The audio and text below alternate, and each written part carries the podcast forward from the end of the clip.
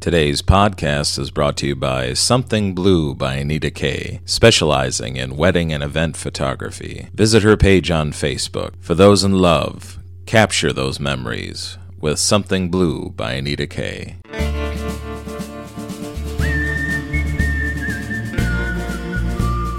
You're listening to the Unbridled Enthusiasm podcast with Mark Poulos. This is the ride home. Cause I'm coming home. I'm coming home. I'm coming home. I'm coming home. I'm coming home. Hello, folks, and welcome back to the Unbridled Enthusiasm podcast. I'm your host, Mark Poulos, and this is the ride home. What a crazy week. If you follow me on social media, you know how crazy of a week it has been for me.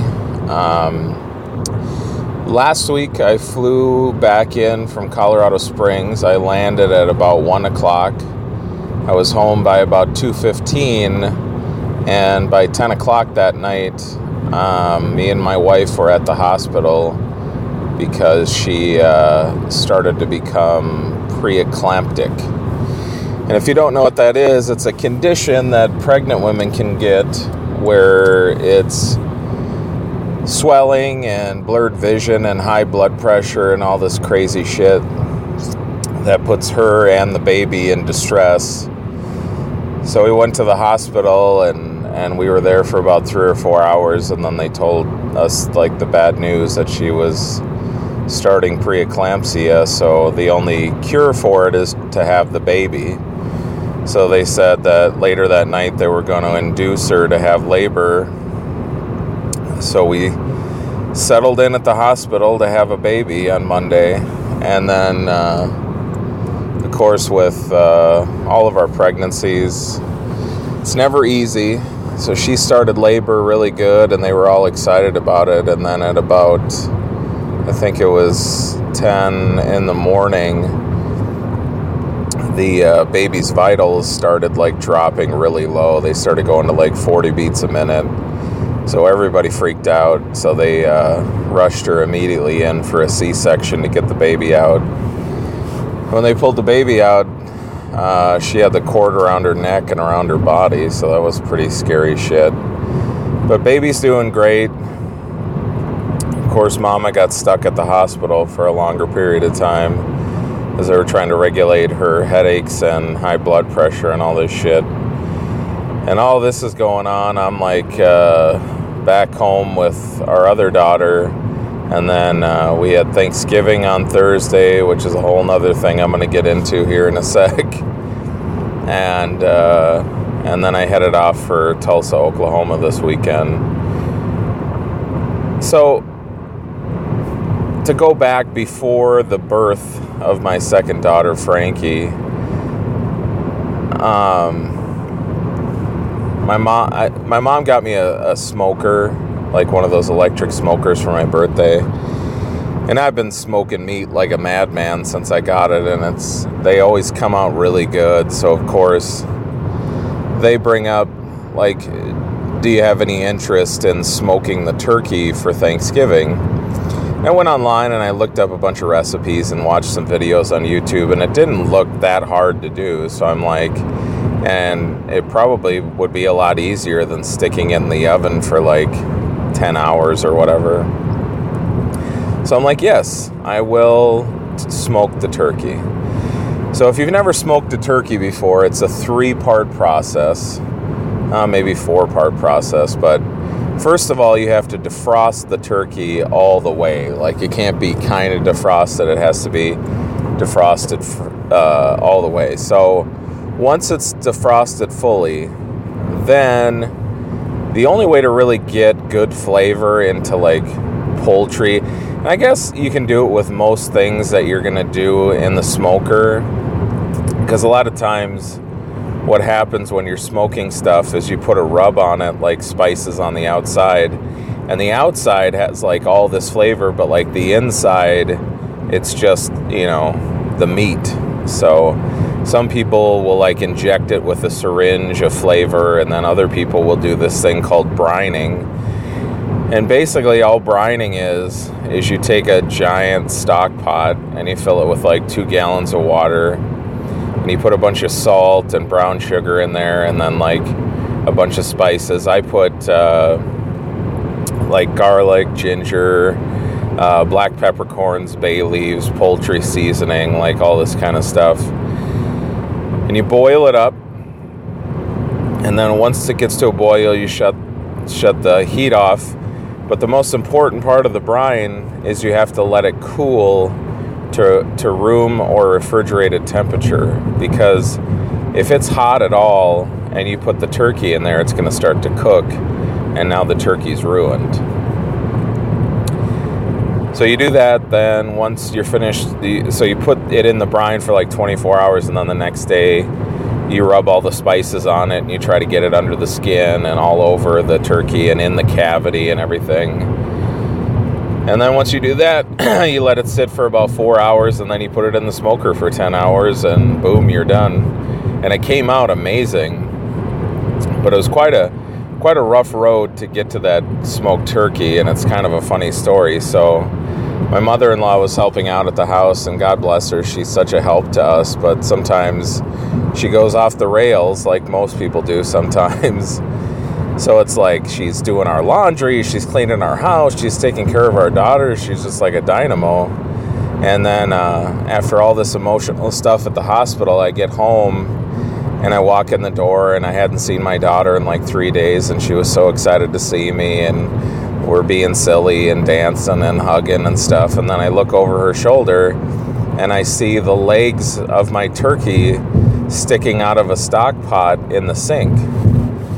And I'm just like, I go, what's what's that? And my mother-in-law's like, oh, I saw that you had sugar and salt on the counter, so I figured you were gonna do a brine, so I just I did it for you.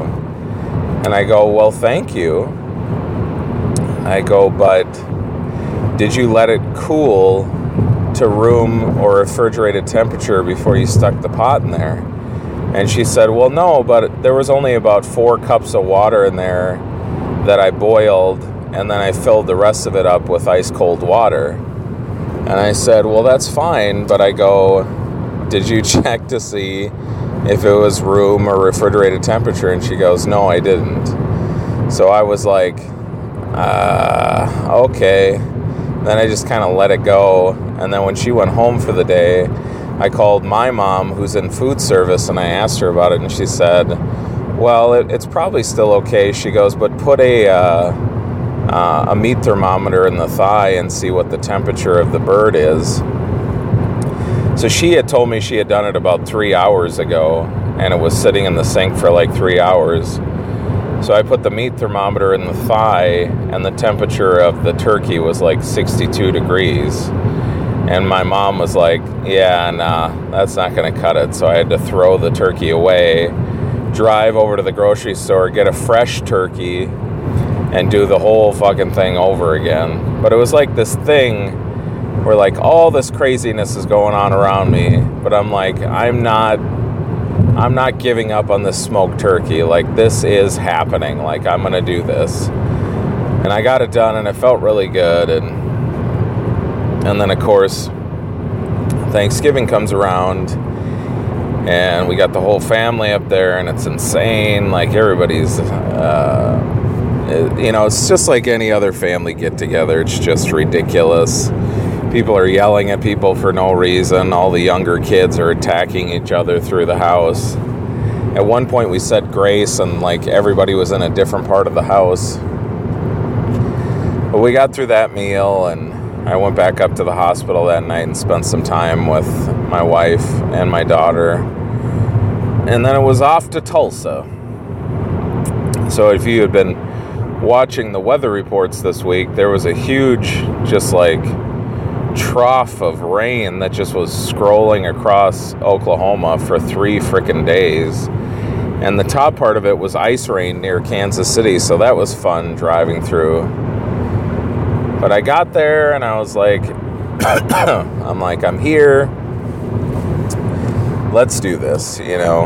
And then I get there, and of course, the guy is like, there's not too many people that are going to be coming out to the show tonight because of the weather. Like, they're all freaked out. And I was like, what? He goes, well, it's raining. And I go, yeah. And he goes, but, and it's icy. So I go, what does that mean? And he goes, people in Tulsa, when it rains and ices like this, they just they just shut it down. I'm like, they shut it down. They don't even come out of their house. Like, what the fuck? It just made me laugh when he said it because it reminded me of that uh, that thing that happened in Atlanta a year or two ago, where it snowed like an inch in Atlanta, and like the whole city just gave up. They were like, "That's it." People were like leaving their cars on the highway and just going home. Like, I'll get that. I'll get that in the spring when the when the snow melts. You know, and it's like coming from a guy who grew up in Minnesota and drives through like 10 feet of snow like every winter. I mean, they could have flew in like three drivers from Wisconsin and Minnesota and they could have cleaned up that mess in Atlanta in like five minutes, you know. It's like, no, put the cat litter under the tire, you know. What are you, a magician? You know, we know all the tricks, you know. So, needless to say, Friday was a bust. I think we had 26 people at the first show, and then they canceled the late show. And then after the show, in my head, I was like, well, at least we got through that night. It's not supposed to rain tomorrow, so we should be all good. And then the owner goes, uh, some bad news about tomorrow, too, because tomorrow is the uh, Oklahoma OSU football game that starts at 7 o'clock. And I was like, oh, that sounds nice.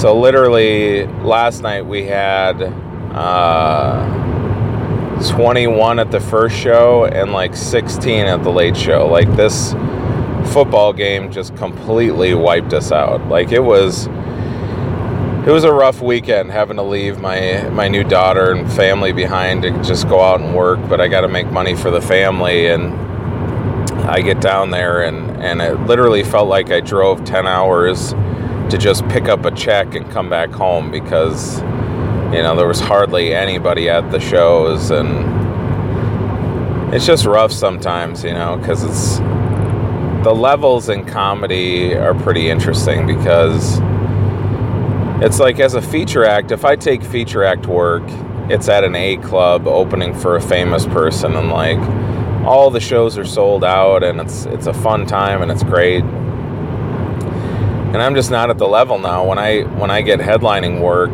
like my name doesn't draw people into the comedy club. So it's like I can go out and feature for these famous people and perform in front of like 600 people, or I can be the headliner myself and do shows for like 26. You know.